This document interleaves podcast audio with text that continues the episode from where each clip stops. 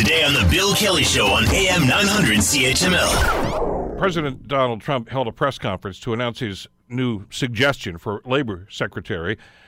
But uh, well, it got into a, a Q&A after that, and uh, and rants and raves, and uh, almost a surreal experience for the media that were there and everybody watching at home. Laura Babcock, president of Power Group, joins us to talk about it here on the Bill Kelly Show at 900 CHML. Good morning, Laura. How are you doing today? I'm well, Bill. Thank you. I was transfixed. I, I just flipped around. I didn't even know who was going to do this yesterday. I got turned the television on when I got home yesterday afternoon, and I couldn't. I couldn't take my eyes off this. I couldn't believe what I was watching. Well, Trump is correct. He does know how to get ratings.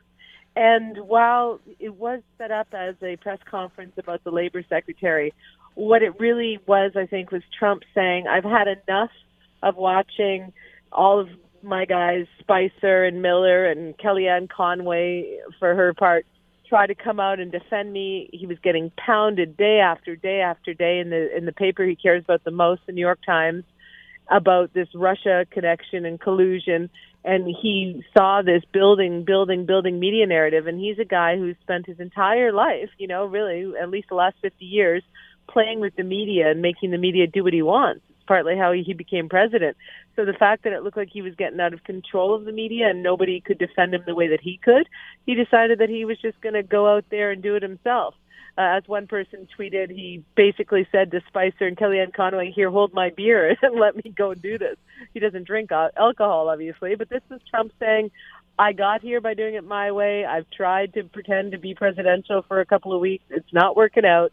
So I'm just going to full throttle go back and have a one-on-one fight with the press, and his base loved it.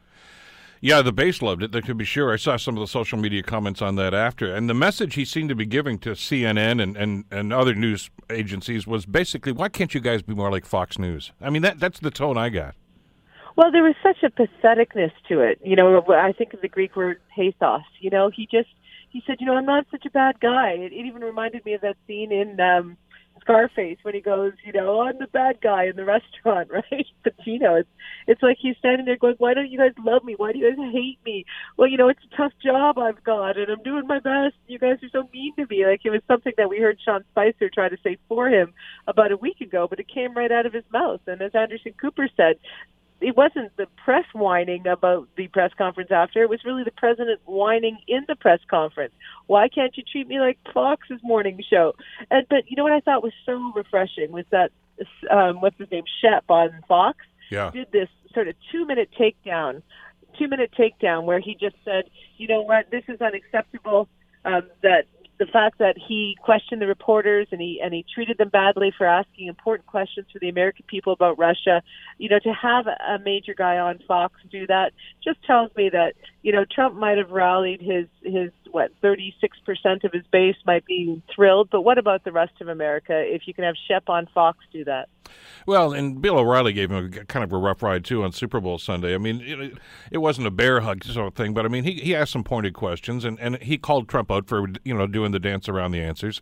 So it's it's not as if it's eleven. The, the Fox Morning Show is a totally different situation.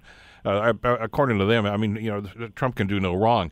But but uh, you you talked to us earlier, Laura, in, in, in past discussions about about from a, a, public relations standpoint and a marketing standpoint. Repeat the message. Repeat. That's why you know you see the same commercial on television forty five times on one show because it, it, will be ingrained in the.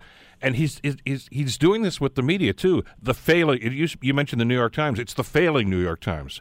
Uh, notwithstanding the fact that apparently the subscriptions are higher than they've ever been, but I guess they're a failing newspaper according to him because they don't they don't love them, uh, and on and on. CNN, fake news, all this sort of stuff. Everything is is the, the prefix is always fake or or failing, and, and he's really trying to to I guess get people to th- feel that the media can't be trusted. I'm the only one that you can listen to and actually you know trust. That that's uh, that's pretty heavy stuff. Well, it is. So there's a few things going on. I think he's used those bully tactics his entire life if he just diminishes his opponent, if he labels them like he did with Rubio, little Rubio and low energy Jeb, and you know whenever he comes up with these nicknames or he says, "Oh, you're fake, you're a loser." I mean, this is what's always worked for him. Some people love it; they think it's hilarious. It's like watching wrestling, you know. And and I think he's done that successfully his whole life because he's had the ultimate authority to act that way, and it's and it's bullied people. That's just been how Donald Trump is. And so now that he's in the White House, what makes it pernicious, what makes it harmful, is that he's not just simply going after everybody who doesn't love him. He is systematically trying to delegitimize the media, which is in the Constitution as a check and balance on power. He is trying to delegitimize the judicial branch by saying so-called judges. And want to hear more? Download the podcast on iTunes or Google Play and listen to the Bill Kelly Show weekdays from nine to noon on AM 900 CHML.